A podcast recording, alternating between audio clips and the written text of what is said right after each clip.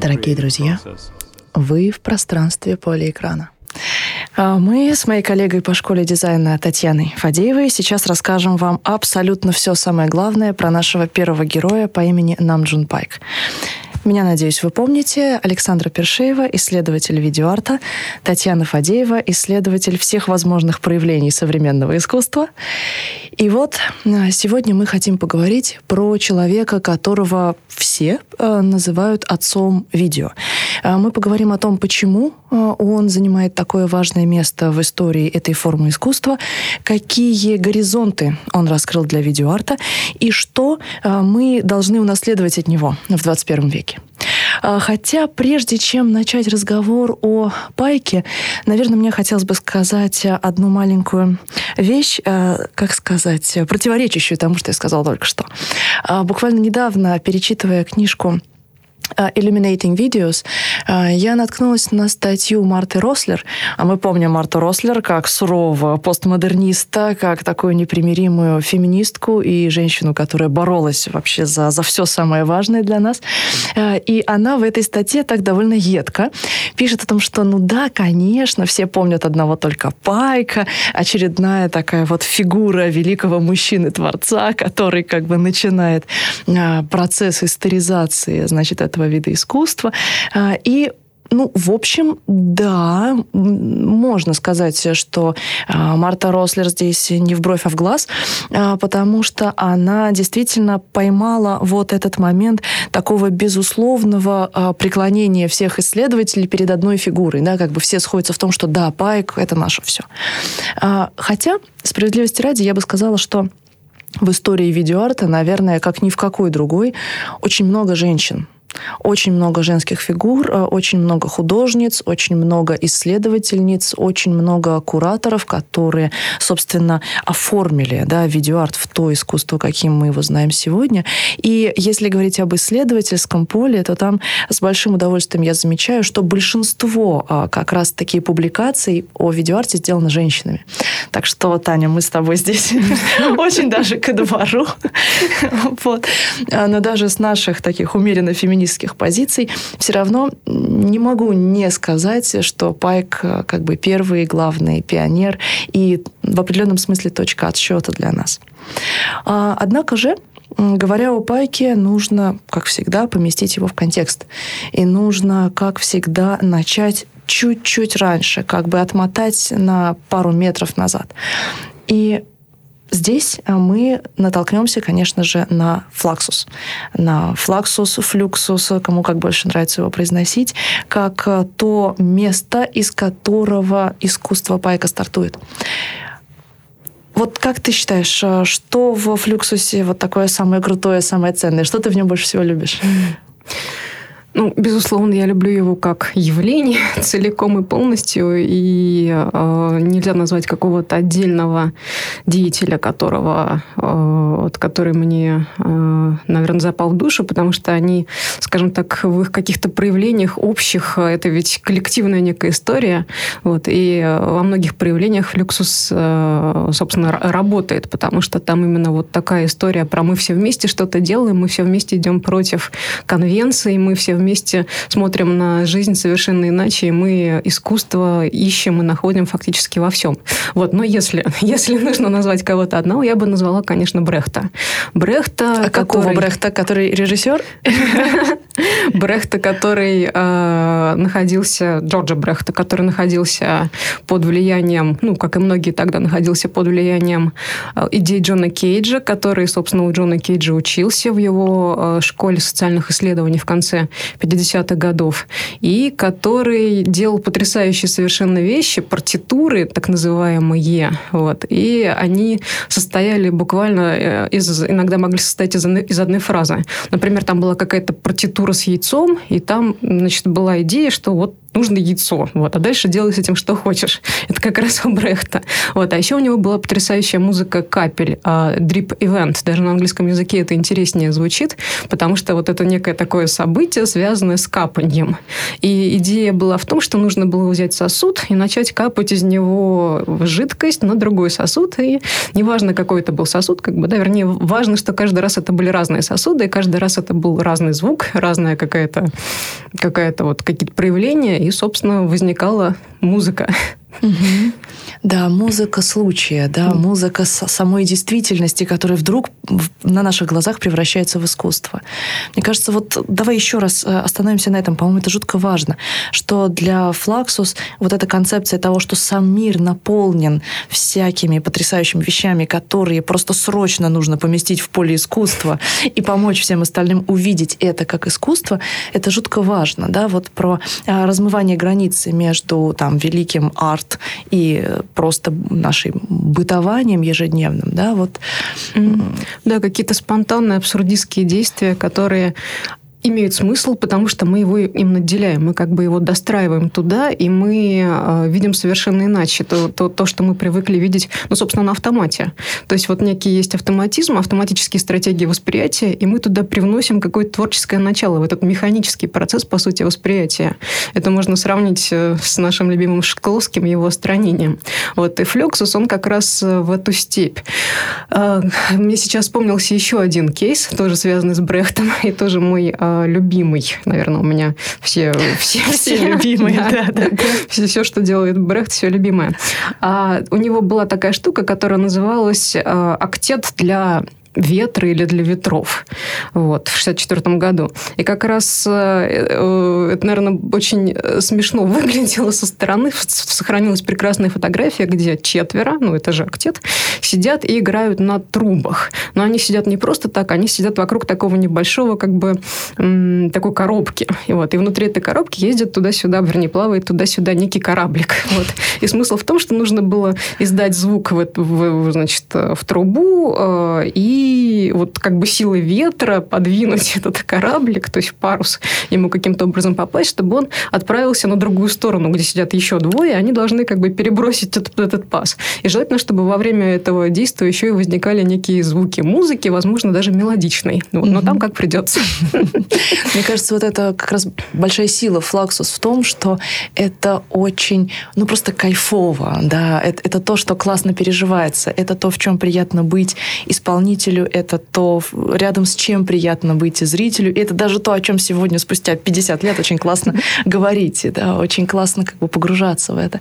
И здесь, конечно, э, мы уже вспоминали вот эту историю, связанную с высказыванием Бойса о том, что каждый человек художник, да, вот именно в таком смысле, что каждый человек может войти в режим вот подобного восприятия окружающей его действительности и не обязательно в этот момент сталкиваться с каким-то привилегированным звучанием или с каким-то особенно технологически правильно сделанным там живописным произведением, а важен именно вот этот настрой, вот этот драйв, да, который художник может нам сообщить как некий импульс. Это именно то, что транслировал Кейтс, что нет разницы между жизнью и искусством, есть разница в том, как ты это видишь. То есть, если ты можешь увидеть это иначе, передать это остальным, транслировать это, то, собственно, вот твоя задача выполнена. А уж в какой форме, в каких форматах, это уже не настолько важно. Да, соглашусь. Конечно, Кейдж совершенно не случайно уже несколько раз у нас э, в памяти всплыл, потому что он был таким вот действительно очень важным человеком для того поколения, для вообще всего неодадаизма. А, можно сказать, что в этом поле, да, Флаксус и всего, что происходило около него, Кейдж был такой очень серьезной фигурой. Он как музыкант, э, как композитор действовал в первую очередь, и он э, автор того самого произведения 4.33, которое все прекрасно помнят, которое не играл Дэвид Тюдор. Однако же эм, еще Кейдж был таким, ну как сказать, э, таким вот человеком, который придавал ускорение всем, кто находился рядом с ним. И нам Джун Пайк, он воспринимал Кейджа как такого сенсея. И очень любопытно, буквально недавно я переслушивала фрагмент из лекции Ирины Кулик, а, несимметричные подобия. Там как раз было про Пайка.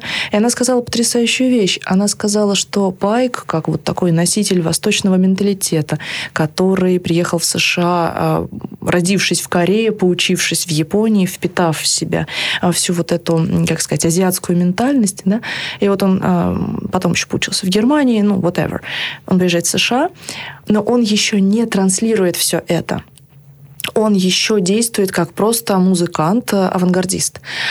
И благодаря Джону Кейджу вот эта искра как бы в нем разгорается, благодаря тому, что Кейдж как бы инициирует его обратно вот в то самое восточное мировосприятие, в эти буддийские парадигмы. Вот в этот способ ощущения мира как потока, в котором, в общем-то, любая щепочка, которая рядом с тобой плывет, это твой друг, это интересная штука, и с ним можно что-то делать.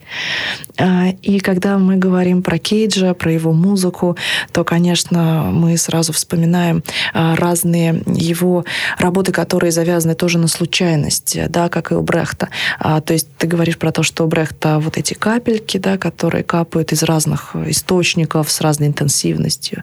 А у Кейджа, например, были замечательные штуки, а, где нужно было создать музыку из радиоприемников, например, да, и задачей, собственно, исполнителей было включать и выключать эти радиоприемники или делать их погромче или тише, или искать новую волну.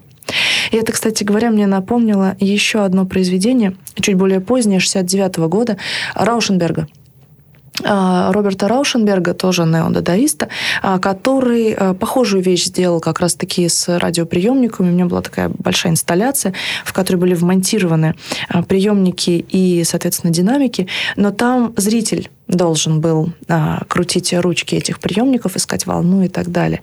И опять-таки здесь э, очень большую роль играет именно момент восприятия, именно готовность человека ощутить вот это как произведение искусства. Э, к слову, э, для тех наших слушателей, которые сейчас, возможно, уже насупились с размышлениями о том, боже, какая ерунда, я тоже так могу, и что вообще происходит, вот к таким нашим слушателям хотелось бы обратиться и сказать, что тут вся фишка в том, чтобы войти через простое действие войти вот в этот эстетический режим, да, войти в ощущение, в осознание того, что музыка вокруг нас, что все звучания нашей жизни прекрасны. Вот я вам могу сказать, что это даже в жизни помогает на самом деле, а, потому что вот лично у меня, лично под окном строит метро. Его строят уже третий год. И это музыка сфер, которая издает эм, как бы отбойные молотки э, разного рода, там, краны, пилы и все остальное. Э, и можно было бы сойти с ума, а можно воспринимать это как э, конкретную музыку. Я думаю, что Пьер Шефер э, бы оценил. Да, Джон Кейдж тоже по-любому был бы доволен. А, потому что действительно это звучание, оно резкое, оно интенсивное, у него есть свой ритм, и на самом деле у него есть своя красота. И вот сейчас, уже три года спустя, когда я уже глубоко как бы вошла вот в этот режим а, такого дзенского восприятия метро, я вижу, что действительно это довольно-таки упорядоченный звук. Конечно, это не настолько совершенная композиция, как у Джона Кейджа, а, но тем не менее ощущение того, что там есть некий осмысленный процесс, который порождает эти звуки, оно действительно заставляет а, услышать это по-другому, увидеть это по-другому. И Кейдж он, конечно, был тем человеком, который был всегда очень открыт. А, его интервью бесконечно приятно читать, приятно смотреть, потому что это тот человек, который всегда улыбается.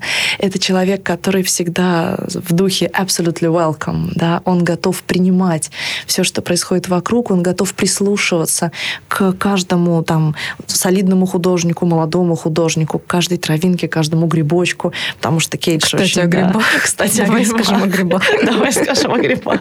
Без грибов не, не поедет, да? Без грибов нельзя.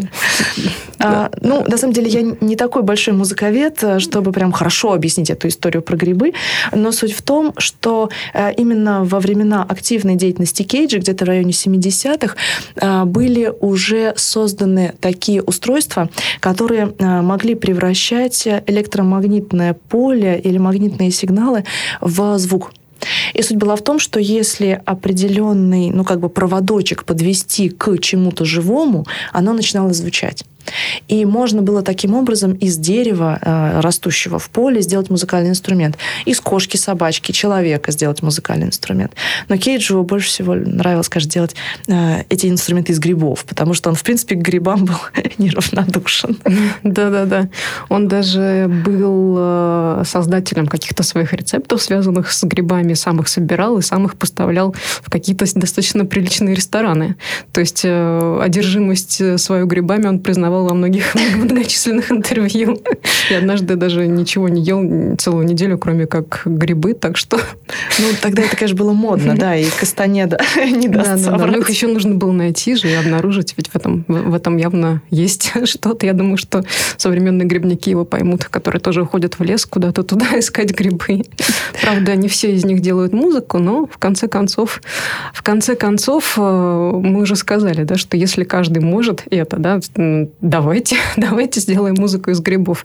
То есть, собственно, э, мы уже затронули этот момент. Просто мне кажется, что нужно его сейчас еще акцентировать, что э, роль зрителя, да, она совершенно как-то меняется в 60-е годы, и художники, наоборот, всячески зрителя пытаются подтолкнуть какой-то активности.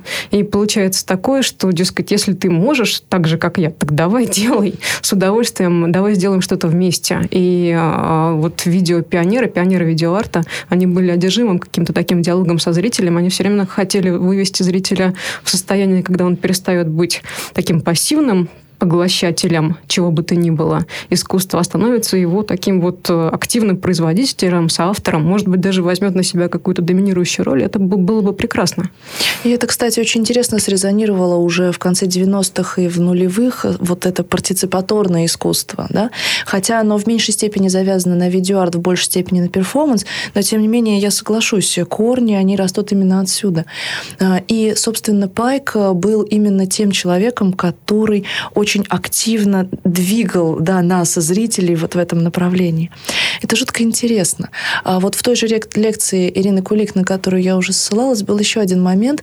Она говорила о том, что Пайк, который очень любил а, что-то делать с телевидением, очень любил что-то делать с движущимся изображением и считал это вообще таким новым холстом да, для художника, при этом сам он не был телезрителем.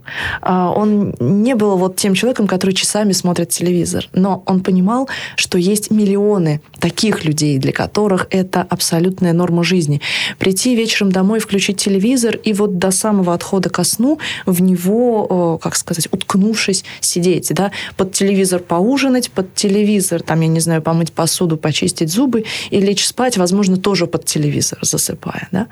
И, с одной стороны, а, это такой вот как бы белый шум, да, это то, что сопровождает нашу жизнь в обыкновении, но с другой стороны, это постоянный, постоянный поток а, довольно-таки интенсивной, очень жестко структурированной информации, да, потому что телевидение, оно не, не нейтрально, оно чего-то от нас хочет, причем чего-то конкретного. И оно постоянно несет эту мысль со всеми силами нейролингвистического программирования. И всего вообще так, такие все риторические приемы белой риторики, черной риторики, они все а, пускаются в ход да, на телевидении. И Пайк понимал, насколько важно отрефлексировать вот этот процесс, насколько важно сделать что-то по поводу него. А, буквально сегодня с утра я об этом думала, а, знаешь, с какой стороны.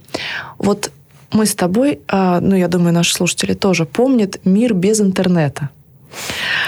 А вот наши студенты там, в школе дизайна, вот первокурсники, я у них спрашиваю, они очень смутно очень смутно помнят. То есть э, они уже не чувствуют вот на уровне своего, своего собственного повседневного образа жизни, как это быть без интернета, как это быть там без мобильного телефона. Да? И а, для Пайка, в случае Пайка, он обращался к зрителям, которые а, еще примерно помнят, как было без телевидения, но скорее уже нет. Да, потому что ведь в Америке к 60-м телевидение стало абсолютной нормой. Телевизор был у всех да, mm дома, и, да. и смотреть его... 90% населения уже имели телевизоры. И, и более того, они имели привычку его смотреть. И они уже знали, что по телевизору покажут, и как к этому относиться. И для них это а, была такая абсолютная рутина. Да? А Пайк и компания его единомышленников, они захотели вот взять и побороться вот с этим, войти а, в, условно говоря, дом зрителя, да, и показать ему, что с телевидением можно обращаться как-то иначе. А, и вот тут, опять-таки, к слову о Кейдже, да, Кейдж Пайк, это такие очень интенсивные были взаимоотношения, отношения обмена. Помнишь, у Кейджа была такая потрясающая история про подготовленные инструменты. Да, вот а, там подготовленное пианино, предположим. Да, хотя чаще это был рояль, но он называл его именно prepared mm-hmm. piano. Мне очень нравится еще перевод препарированный. Препарированный, да, так тоже говорят. Мне это всегда напоминает, в ресторане вам приносят рыбу на блюде и показывают а, prepare, да, как бы подготовить вам ее, косточки вынуть. А, вот. Но Кейдж, он наоборот, он не вынимал косточки, он добавлял их туда. То есть он брал рояль, открывал его крышку и делал что-то с его бедными несчастными струнами. Он мог положить что-то на струны, он мог что-то подложить под струны. Mm-hmm. Суть была в том, чтобы звучание стало другим. Но при этом правильно другим, да, не каким угодно, а вот именно тем, которое его кейджевское ухо чувствовало как правильное, как нужное. И вот на таком подготовленном инструменте, который звучит не так, как мы привыкли, а, играл выдающийся пианист Дэвид Тюдор, ну и другие замечательные авторы. И бедный несчастный зритель, слушатель, который пришел в этот концертный зал и ожидает определенного звучания, которое в его сознании ассоциируется с искусством, он в шоке. А, потому что звучит что-то совсем другое. И вроде как тоже классное, но другое. И это требует от нас самих перейти а, в какую-то другую плоскость восприятия, оценки того, что мы слышим. И Пайк похожим образом двигался, причем он начал, как я уже сказала, с музыки. И это не случайно, что он а, был таким вот кохаем для Кейджа потому что они оба были музыканты.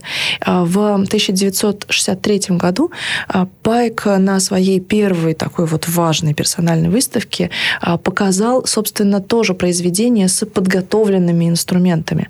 Эта выставка очень такое имела шикарное название Exposition of Music Electronic Theater. Да, то есть электронная музыка, да, выставка музыки. Он говорил о том, что музыка тоже в некотором смысле ощутима, да, мы не только ее слышим, но мы можем еще ее как-то вот телесно переживать. Да?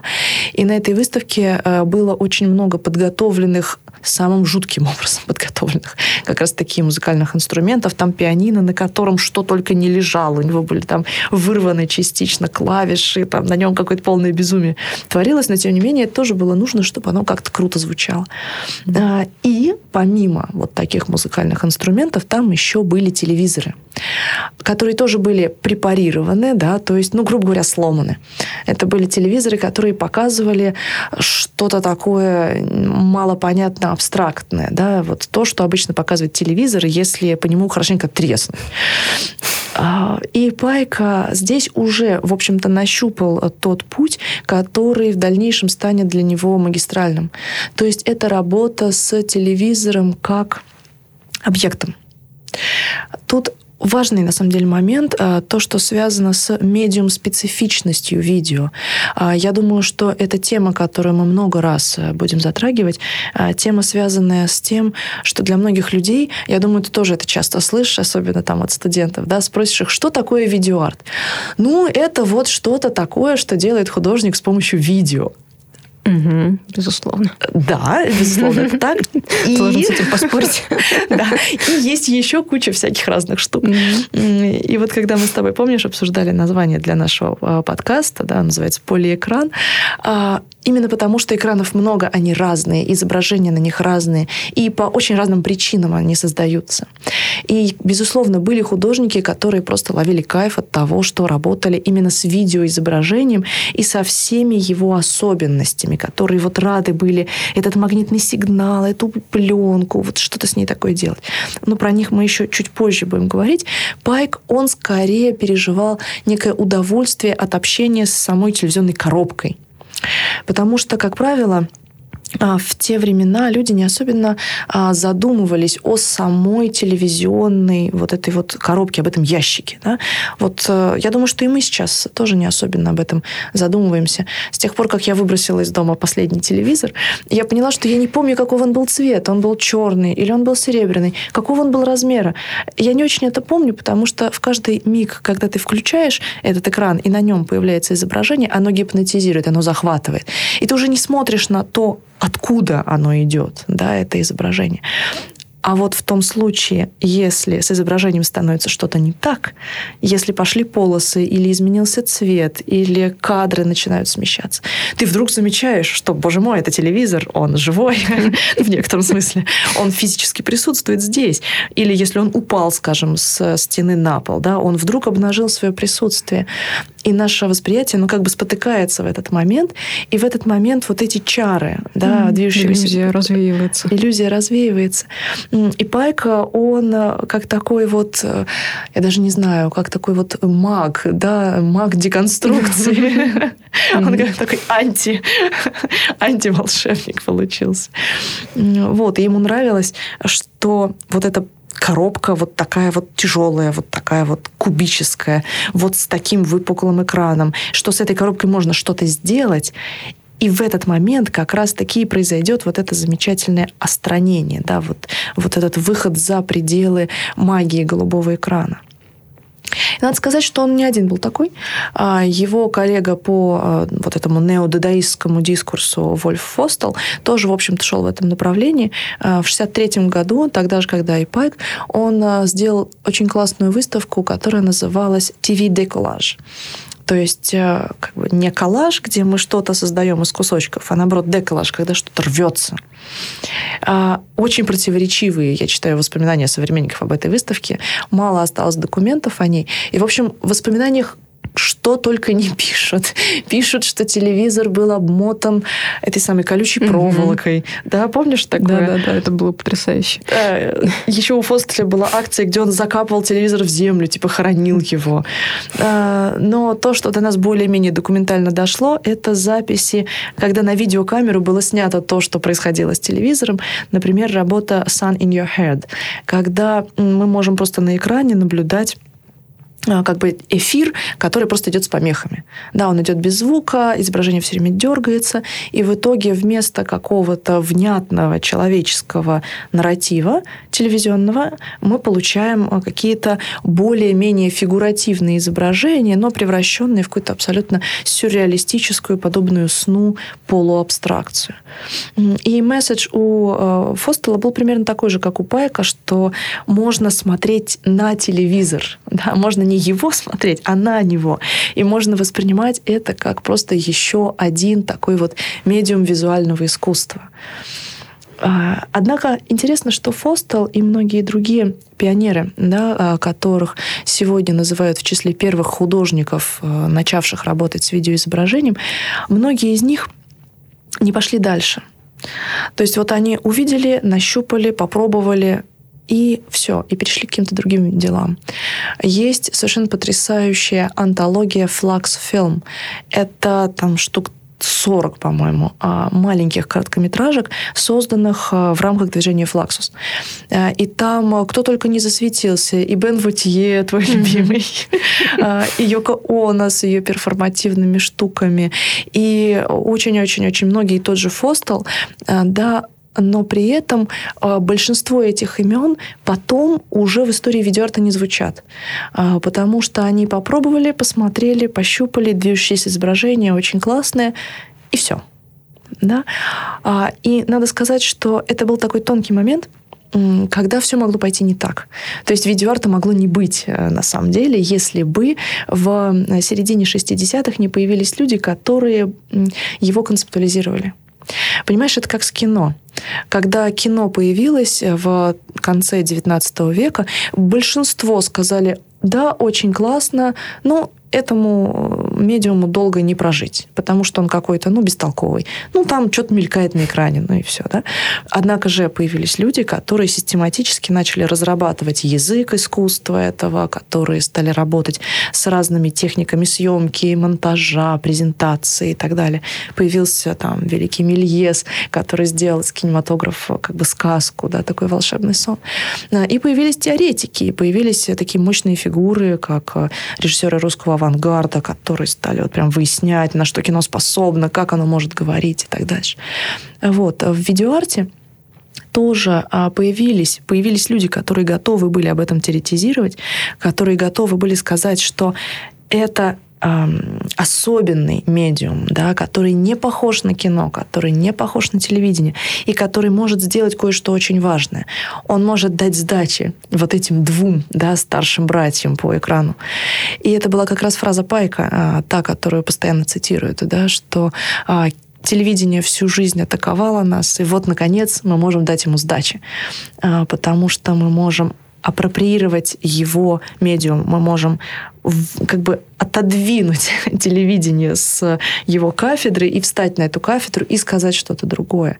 И мне кажется, это вообще такая очень важная штука для всего концептуального искусства. Да, вот такая а, реапроприация, да, вот когда занимаешь позицию говорящего и mm. говоришь что-то, что он никогда бы не сказал. Да, используешь его язык, а вот эти вот даже какие-то наработанные формулы, но ты их одновременно демонтируешь, перестраиваешь, переструктурируешь. Вообще это напоминает немножко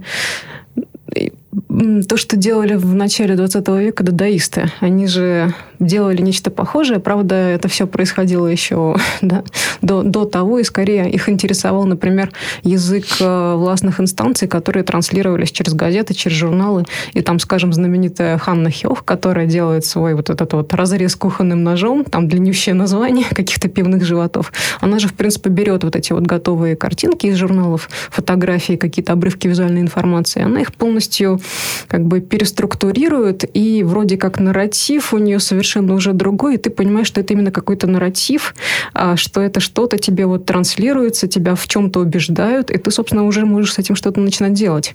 И, по сути, наверное, здесь можно провести такую параллель, параллель между тем, что делали тогда дадаисты, ну, Веймарской республике, и, и не только, и с тем, что начали делать э, видеоартисты. Да? да, мне кажется, что вот этот ген э, дадаизма, он действительно очень силен. Э, действительно можно говорить про коллажи, которые делают, да, и Хёх, э, и Рауль Хаусман, и наш любимый сейчас Джон Хартфилд. Ну да, у нас все любимые, это понятно. Но Джон Хартфилд мой самый, самый вообще. То есть они чем занимались? Они занимались э, фотомонтажом, да, разрезать и склеить по-другому.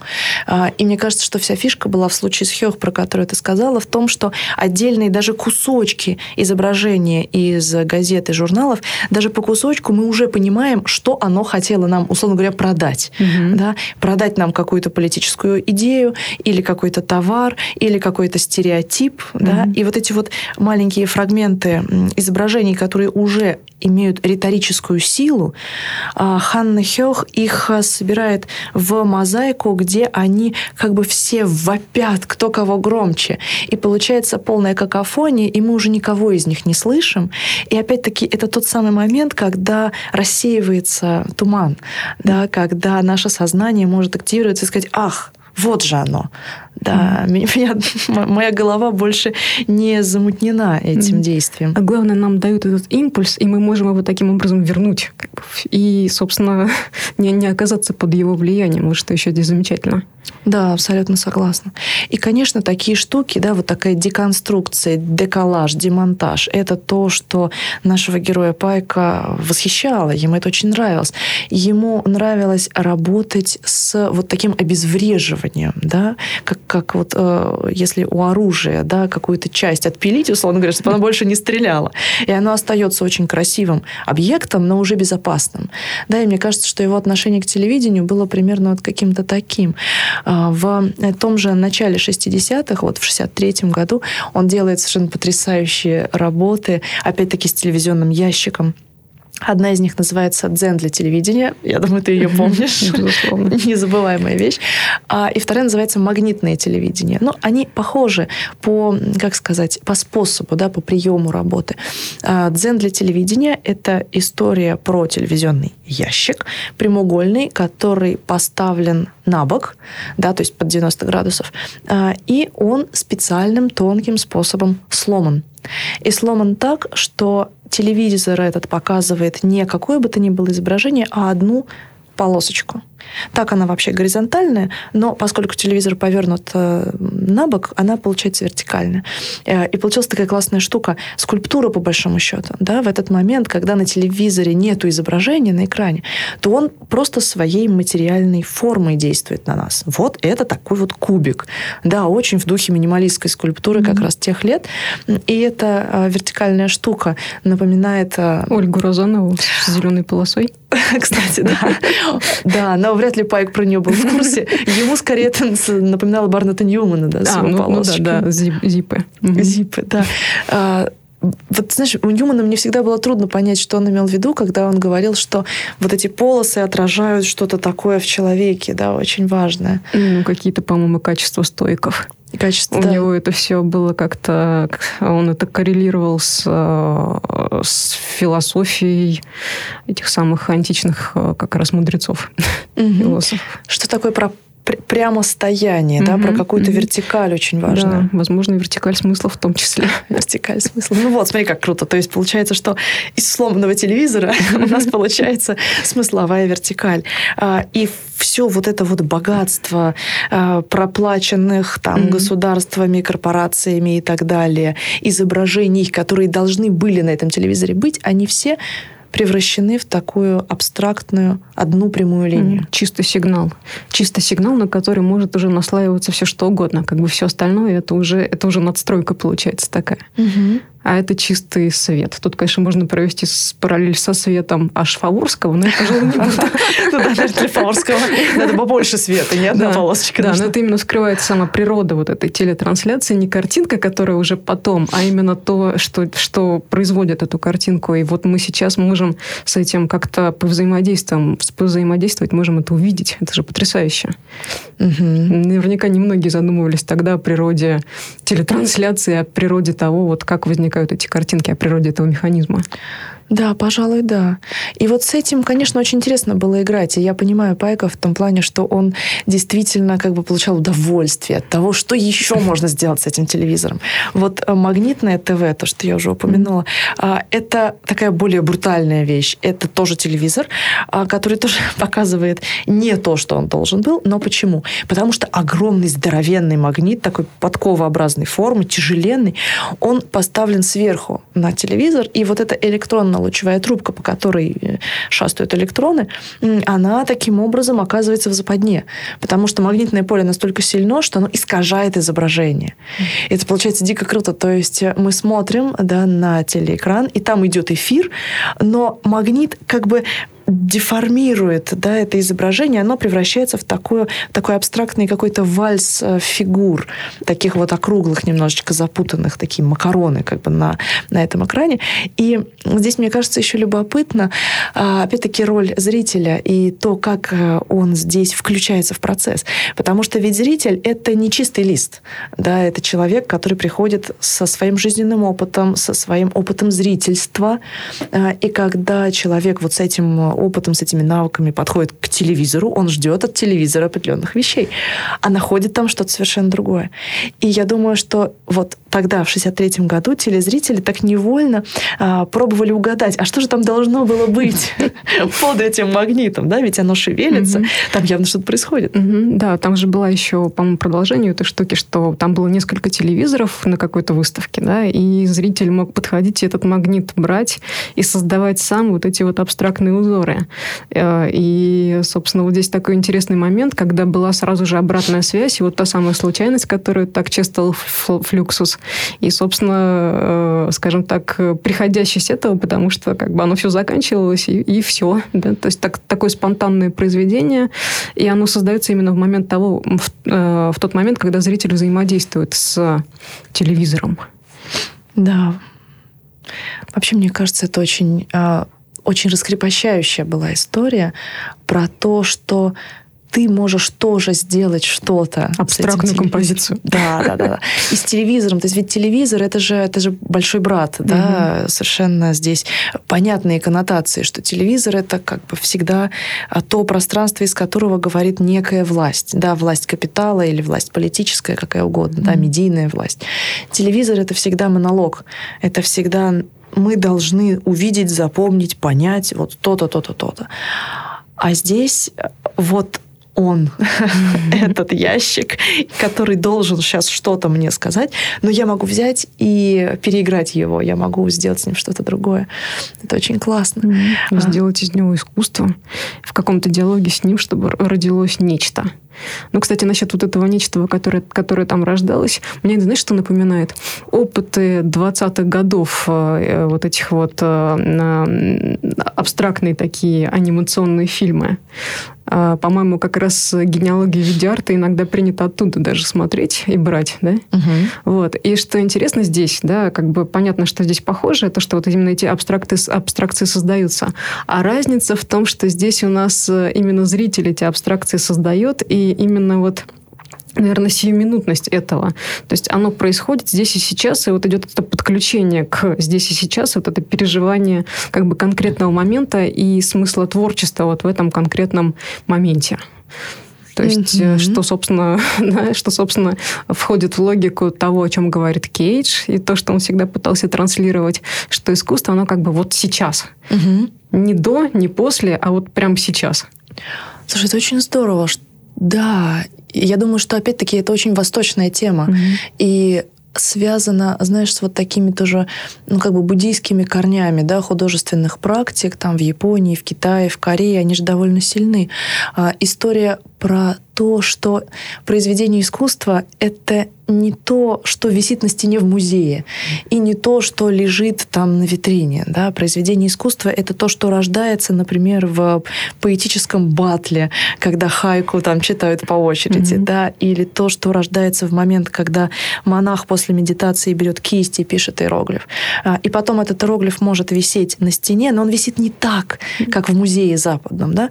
В западном музее там будет, не знаю, 10 свитков разных эпох, и они висят совершенно никакого отношения не имея друг к другу. Да? Они нам должны просто сказать, было то, было это и так далее. Да?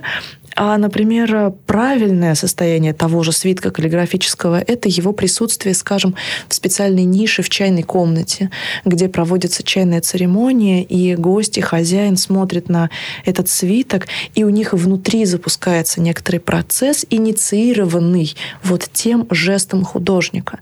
То есть это такая очень синтетическая штука, и штука, которая рассчитана не на то, чтобы галочку поставить. Да, у нас есть там чашка 17 века.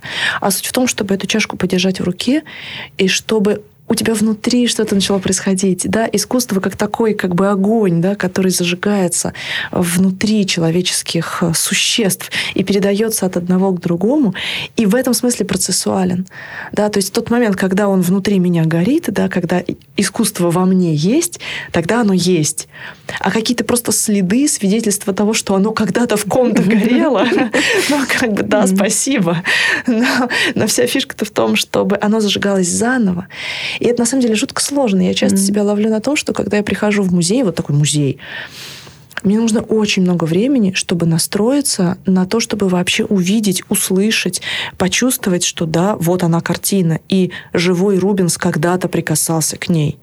Но из-за того, что это все превращено вот в такой официоз, где нужно стоять за там два метра от полотна, не дай бог там не дохнуть на него лишний раз, да, и что эти толпы людей, которые ходят туда-сюда, и эти картины висят, бедные, несчастные, так близко, и совсем не в тех интерьерах, где они должны были быть. Но если про старое искусство, а с новым еще хуже.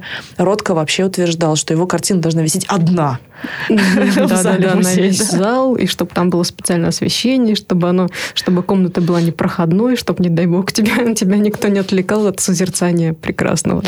Ну, там были очень жесткие экспозиционные правила. Ну, кстати, здесь а, вот этот видеоарт, он а, здорово и эту логику такую вот репрезентации тоже вскрывает, потому что, потому что когда, допустим, мы условно приходим на выставку Пайка, и там стоят эти телевизоры, то, собственно, вот здесь происходит этот некий живой диалог. И вообще вообще, мне кажется, что многих пионерах видеоарта как-то очень радовала вот эта мгновенная обратная связь. То есть вот эта вот петля, которая возникает, когда зритель может сразу же как бы, да, попасть вот в это произведение, и там не нужно каких-то дополнительных усилий производить. Ты просто вот что-то начинаешь делать или просто начинаешь смотреть, и ты сразу же видишь такой ответ, угу. фидбэк. Да, фидбэк, фидбэк это вообще дико важная категория, да, на всякий случай как бы звездочка, сноска. Фидбэк, э, режим обратной связи – это то, что, собственно, нового принесла в экранное искусство технология видео. А, суть в том, что камеру можно подключить к монитору и показывать то, что она фиксирует в режиме реального времени. Кино так не может кино сначала снимают, потом смотрят. Да, ну, я имею в виду классическое кино пленочное. Mm-hmm. И то старое телевидение, которое работало до прямого эфира, оно тоже так еще не умело. А видеоарт, он как раз открыл вот эту возможность э, снимать и просматривать, и даже э, изменять изображение прямо вот здесь и сейчас. И в связи с этим здорово, что ты упомянула я вспоминаю одну из опять любимых э, работ Пайка э, «ТВ Будда». ТВ Будда, которая как раз э, выглядит как что-то статичное, но на самом деле оно целиком про интерактивность. И вот здесь мне хочется тоже провести параллель с, наверное, самым лучшим произведением Пайка. Да, вот если... Я часто говорю студентам, что если бы надо было отправить в космос информацию про одно единственное произведение видеоарта, и вот просто больше нету данных, да, никаких, то я бы отправила его. Я бы отправила, конечно, Zen for Film. Да, Zen для пленки. 1965 э, год это потрясающая, абсолютно флаксусная вещь. Это катушечка пленки, на которой вообще абсолютно ничего нет. Исследователи а, говорят, что это засвеченная пленка одни, а другие говорят непроявленная пленка. Но Честно говоря, мне не ясно, кто из них прав. Я предполагаю, что это все-таки засвеченная и затем проявленная позитивная пленка. Но суть, опять же, не в технологии, в это не будем mm-hmm. углубляться. Суть в том, что это а, такая прозрачная, да, то есть абсолютный свет. Свет прожектора просто проходит сквозь нее, когда эта пленка а, крутится в проекторе. Mm-hmm. То есть мы видим просто белое пятно, правильно? Ну, пятно света. Мы видим пятно Очень света. Вот Фаворский, да, давай сюда его пригласим. То есть на экране у нас не изображение, сотканное из света тени, а просто свет. А, и на пути у этого света могут появляться лишь какие-то маленькие сориночки, которые попадают на пленку, или сами Зрители. Зрители. Отпечатываются и могут смотреть да, на свои какие-то тени. Угу. Кстати, мне очень нравится фотография как раз вот этого произведения, когда там зрители участвуют как-то так или иначе, и можно, ну, и некоторые зрители даже начинают делать какие-то, ну, что-то типа театра теней. Да, да, да, да. да. Ты представляешь, опять-таки, как это зажигает? Ты приходишь в пространство экспозиции, и ведь всегда ведет живет в музее, да, и он всегда живет рядом с другими произведениями искусства. Я просто помню, один раз я видела этот Zen for Film живьем. Это было на медиафоруме московском, вот не помню уже какого года. А, но суть в том, что там было много залов, и в каждом какое-то свое произведение видеоарт. Это все очень серьезно, там читаешь, готовишься, ходишь. И тут Zen for Film, просто проектор, который просто журчит, перематывая эту пленку, и просто свет на этом экранчике. И ты можешь в этот свет войти, и ты можешь в нем побыть, и он тебя как бы обнимает, да, и ты внутри произведения в этот момент, в режиме реального времени. Это очень кайфово. Вот. Ну, и... Кстати, напоминает 4.33 Кейджа. Там а, мы тоже, в общем-то, производили звуки, мы производили музыку, мы сами могли что-то создавать. А здесь мы, мы можем производить какие-то какие вот эти вот визуальные, да, какие, я, явленность. Но при этом не только мы, но и все остальное, что там есть вся среда, как бы она является произведением. То есть мы не только мы туда входим, но и мы входим как бы вместе со средой, вместе с полем. В этот момент мы становимся искусством и потребителями, и производителями, как бы вот всем-всем-всем, всеми частями этой цепочки. Да, такая прям немножко мистерия даже получается, да? Синтетическая такая штука. Да, но при этом, при этом очень легко, да, при этом даже без каких-то сложных концептуальных рамок, да, это легко, это весело, это mm-hmm. кайфово. Спонтанно, абсурдно, странно. Да. Все как мы любим, все как любят в люксусе. Абсолютно. Вот, и это мне опять-таки напоминает ТВ Будда, да, вот эту инсталляцию, она mm-hmm. чуть попозже, она 73 года. Mm-hmm. А можешь рассказать про нее подробнее, как это выглядело? Ой, это, это вообще любимая история. В общем, это была история про то, что Пайк участвует в выставке, и один угол остался пустой. То есть одного произведения не хватило для экспозиции. Вот как-то оно так пере... Ну, ты знаешь, как делается на выставке. Сначала ты все хорошо придумал, а потом ты начинаешь это устанавливать, и все, как всегда, идет не так. А, и вот, естественно, оно пошло не по плану, и остался пустой кусок пространства. Надо было что-то туда поставить. И Пэк придумал вот эту штуку вот буквально на ходу. Он принес а, антикварную статую Будды, которая у него была, просто дому, из дома у себя принес ее, значит, поставил ее на постамент, момент, напротив нее поставил экран, такой мониторчик, и над экраном поставил видеокамеру и обратил ее на Будду в режиме фидбэк, да, в режиме зацикленного изображения. И получилось, что Будда смотрит на свое отражение, которое попадает на экран, как в зеркало. Да? А, то есть камера его снимает, и он на себя же смотрит. А, и здесь это очень классно монтируется, опять-таки, с буддизмом, потому что там есть такая замечательная метафора, да, что сознание как зеркало. Сознание как зеркало, и чем лучше оно отполировано, чем меньше на нем там соринок или искажений, тем точнее оно отображает таковость мира что вот такое правильное, чистое сознание, оно ничего не привносит от себя, оно просто говорит, вот, все так. И Будда смотрит тоже на свое вот такое медиа-отражение, медиатизированное зеркало – а, и самое крутое здесь, что в это зеркало попадают все остальные люди, которые находятся рядом с этой инсталляцией. Потому что все те, кто ходят вокруг этого Будды, заглядывают, там за него смотрят в этот мониторчик, они там появляются. Mm. И получается, что в мире Будды как бы находимся мы все. И, по-моему, это дико кайфово. И интересно, что в процессе самого как бы бытования выставки в 73-м Пайк еще небольшой перформативный Э, кусочек туда добавил, а потому что в некоторые дни он еще сам также сидел, тоже в позе медитативной, тоже напротив экрана, и я думаю, что это должно было дать ему какой-то совершенно потрясающий experience. Ну вот эта дзенская медитация, да, когда ты сидишь и смотришь в одну точку, сосредоточенно, присутствуя здесь, а представь себе, когда ты сосредоточенно смотришь на свое собственное отражение на экране и ты как бы концентрируешься на своем, но при этом абсолютно эфемерном присутствии в виде изображения. Это очень странно, и я думаю, что очень так вот revealing для Пайка самого.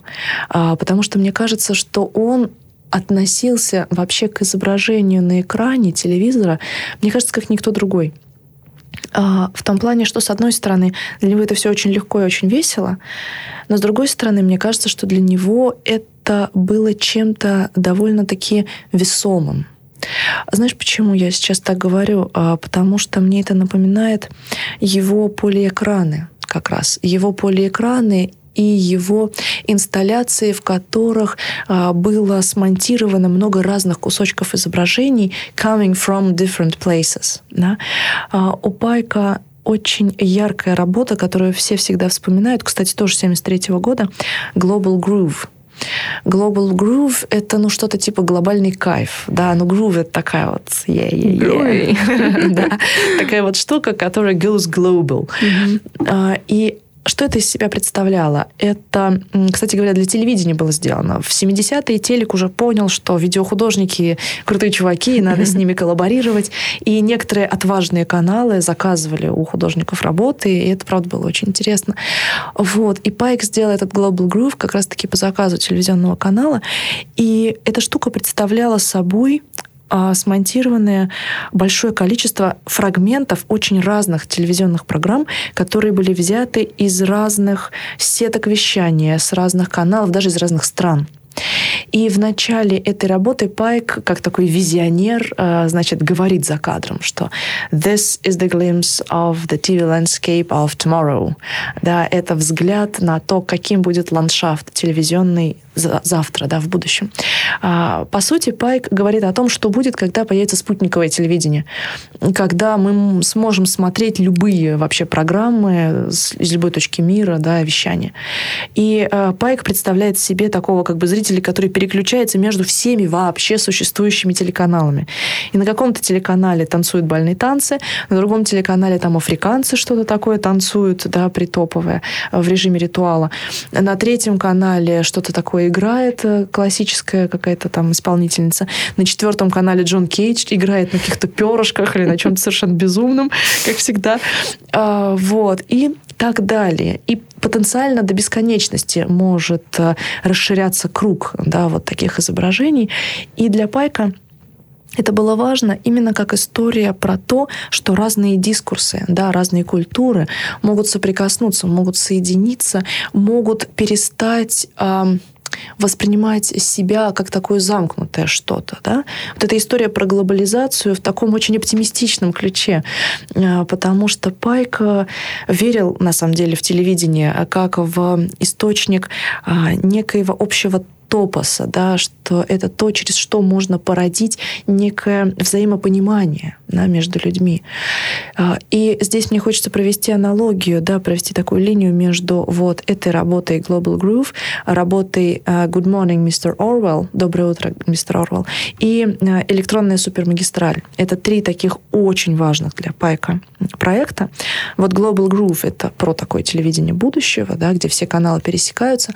А потом в 1984 году, когда он сделал, собственно, свою супер работу Good Morning, Mr. Orwell, и это тоже, кстати, по заказу телевидения было сделано, но там уже спутник вовсю работал. То есть то будущее, которое видел Пайк, оно вот, прямо здесь. И он как раз-таки полностью сумел раскрыть вот эту свою идею про то, что телевидение может объединять. Да, вот помнишь, как у Орвала, собственно, почему он его цитирует? Да, в чем там была проблема, как себя вели медиатехнологии, по большому счету? Ну, они выступали как э, рукав властной инстанции, как нечто, как орудие подавления. Абсолютно. И как орудие вот такой, э, как сказать, негативной пропаганды. Mm-hmm. Да, mm-hmm. что вот... Такие идеологические такие топоры, которые отрубают все, о чем думать не, не надо, и транслируют то, что, собственно, должно быть потом сказано в диалогах. Да, да, и да. только попробуй не. Только попробуй не. А, и там как раз вот этот большой брат, да, абсолютное засилье, условно, телевидение, mm-hmm. радио и средств массовой информации, которые вещают только внутри одной этой страны. Mm-hmm. И у людей нет ни малейшей возможности узнать, что думают в других странах. Да, mm-hmm. Вот как мы сегодня, мы можем посмотреть новости по телевизору, мы можем посмотреть CNN, BBC, французский телеканал, немецкий, африканский, арабский, какой угодно, и увидеть один и тот же, я не знаю, экономический кризис с 500 разных точек зрения. Mm-hmm. Вот. И Пайку казалось, что вот это как раз залог а, свободы. А, такой вот легкий, свободный обмен информацией в первую очередь. И 1 января 1984 года. Просто представь, как это круто, насколько уже видеоарт... Это восхитительно. Насколько видеоарт становится ценным, да, насколько он становится принятым к 1984 году, что в самый при самый прайм-тайм в Новый год вместо условно голубого огонька по, ладно, пусть одному, но тем не менее, американскому телеканалу показывают произведение Пайка. А, и это произведение ну, бесконечно смешное. Вот, дорогие, если вы слушаете нас сейчас, вот просто возьмите пять минут, а, посмотрите, на YouTube есть э, Good Morning, Mr. Orwell. Это так смешно. Я студентам всегда рекомендую вот 31 а, декабря выключить телевизор к черту, включить Good Morning, Mr. Oral, потому что это гораздо веселее и круче. Там Пайк, в общем, оторвался по полной.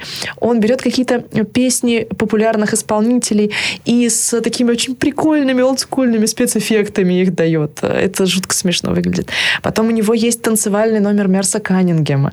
А, у него есть, конечно, Джон Кейдж. А, у него есть там потрясающая смешная вставка про двух, а, значит, журналистов, которые общаются по телемосту, и девушка рассказывает что-то такое очень серьезное про феминистскую повестку, а мужчина пытается признаться ей в любви и убеждает ее, значит, приехать к нему, что иначе он просто погибнет.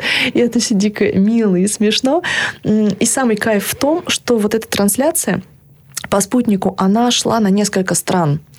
Там был Нью-Йорк, там был Париж, из центра Помпиду они вещали. Там были включения из Германии откуда-то, а тоже из Америки, но из другого штата, и, по-моему, даже из Японии какой-то маленький кусочек был. И прелесть в том, что вот этот первый день 84 э, -го года, который не стал вот тем 84-м. Ура! Ура!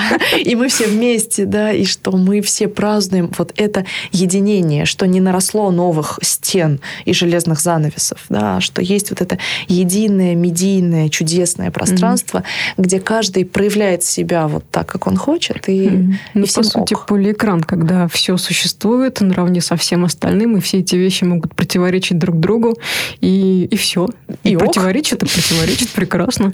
Но кто-то говорит одно, кто-то ему возражает, кто-то вообще непонятно, что где-то там транслирует. И это все замечательно, все существует сразу.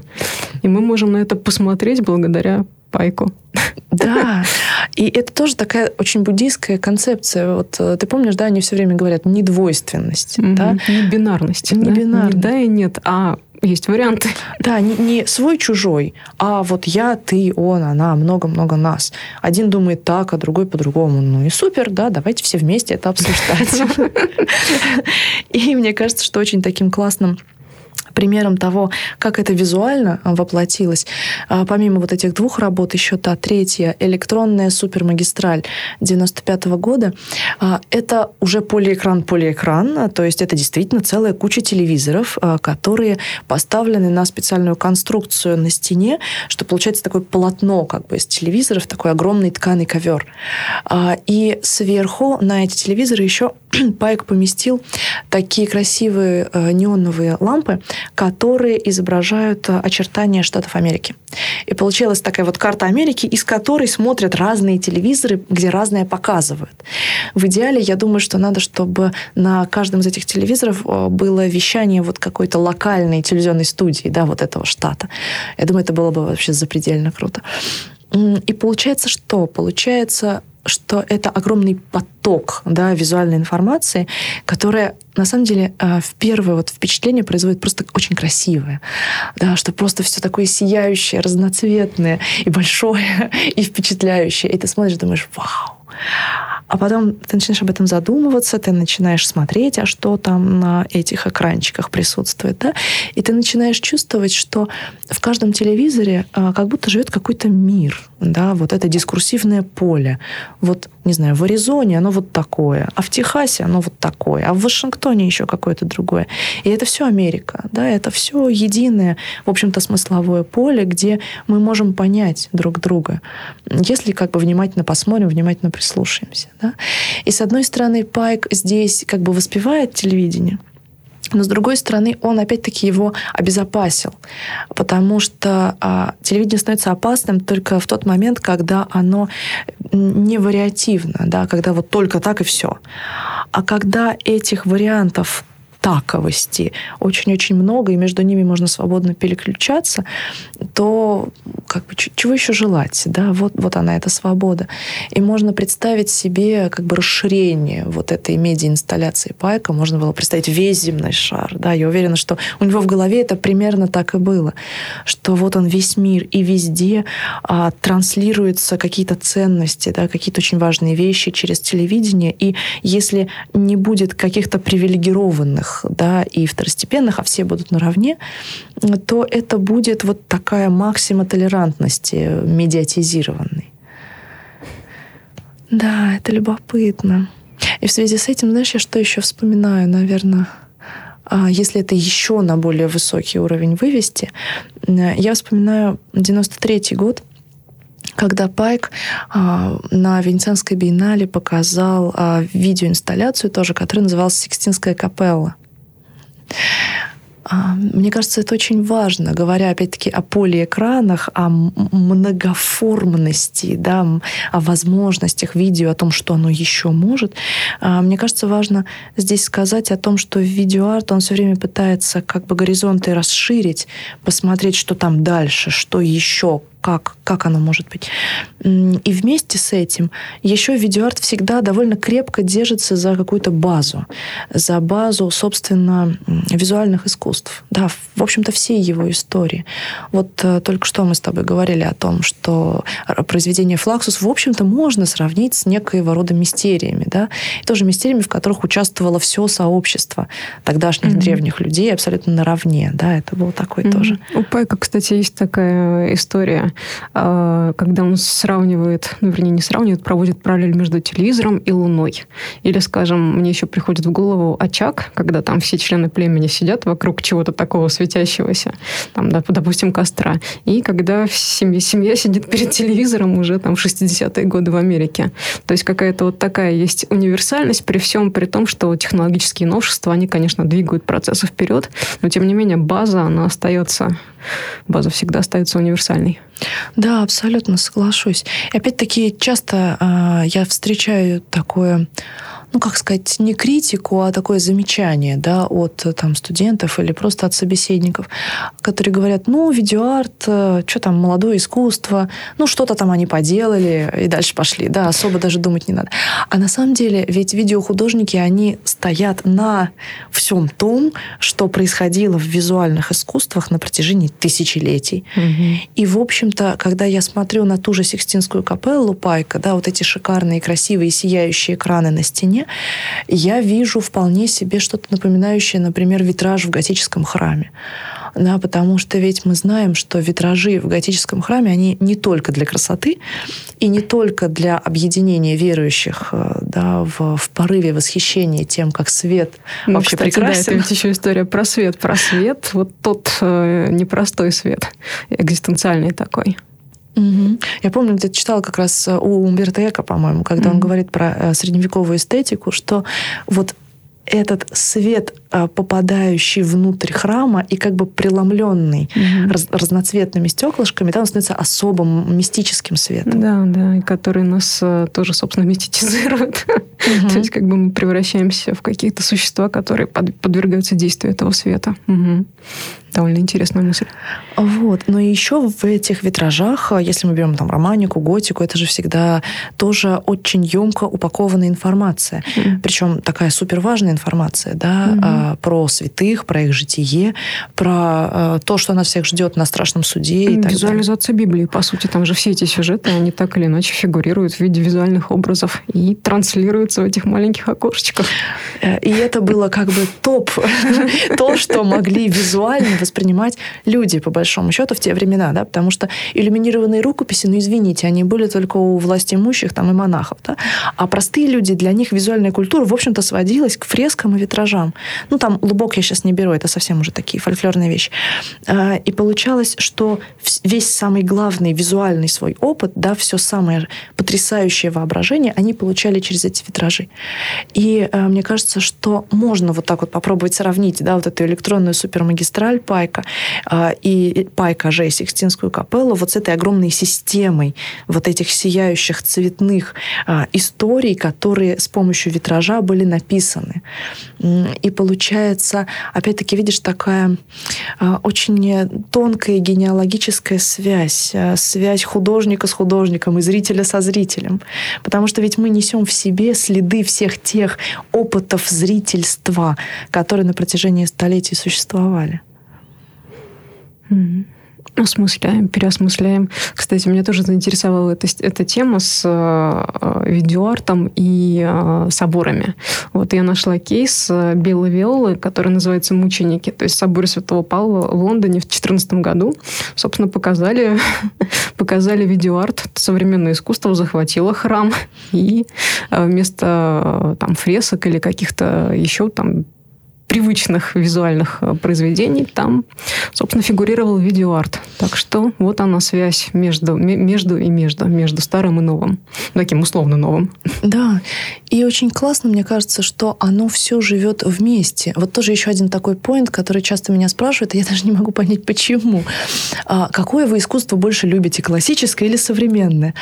Я говорю, come on! А в чем разница? Guys, ну как бы это суть одно. Оно, а, оно конечно, да, в 20 веке выглядит немножко mm-hmm. по-другому, но суть же все та, и это все те же мотивации, это все те же, в общем-то, порывы душевные, да, и тот же опыт, который мы получаем. Воплощенные смыслы воплощенные смыслы. Ну, каждый раз интересно, какой же смысл воплощают, и каждый раз интересно, как мы его переживаем, потому что это каждый раз, даже если, если мы смотрим на ну, какое-то очень известное произведение искусства, которое мы до этого видели много-много-много-много раз, все равно это новый, э, новая встреча. Пусть ну, даже со старым знакомцем. В конце концов, я тебя тоже вижу практически каждый день, да? но это не мешает нам обнаруживать что-то новое друг в друге, и в каком-то вот в этом нашем взаимодействии рождается что-то еще. Здесь то же самое. Соглашусь, соглашусь. И, наверное, подводя итог да, всему, что мы сказали, можно сказать, что Пайк как бы и, ну, Пайк и компания, да, они научили нас заново э, смотреть, да, вот э, телевизор, кино, неважно. Любое движущееся изображение можно воспринять немножко в другом режиме, чем мы это делаем буднично. И Пайк говорит, а попробуй вот так. Так а что так можно было? Да, так можно было. И, в общем-то, э, это, с одной стороны, деконструирует, но с другой стороны, присваивает ценность, просто новую. Я могу сейчас с удовольствием смотреть телевизор, потому потому что я воспринимаю его как вот такой фольклорный след, условно говоря, который останется после нас через там тысячелетия. И смотреть, какие ценности транслируются, какой язык выбирается. И работать с этим как с таким поэтическим материалом. Да? И дальше уже внутри себя куда-то это двигать и разворачивать. И мне кажется, что огромная сила вот того, что вскрыл Пайк в своих полиэкранах, а, это история про то, что каждый человек может а, в режиме вот такого много, многоглазого восприятия, да, вместить в себя очень многое без противоречий, а с ощущением какой-то большей картины, которая за всем этим лежит. Да, это очень здорово. И здесь мне опять хочется вспомнить дадаистов, потому что это их стратегия изначально. То есть э, прекрасный Макс Эрнст говорил, что очень важно, да, по-другому начинать смотреть. И э, часто бывает так, что сам зритель может совместить две какие-то, ну, казалось бы, чужеродные реальности, то есть как раз вот синтезировать какие-то штуки, и в этом соединении рождается искра поэзии, а именно в этой искре поэзии, собственно, и заключается весь смысл. Потому что иначе это просто какое-то автоматическое шествие роботов там на работу с работу. А так это жизнь, причем живая жизнь здесь и сейчас, прямо сейчас.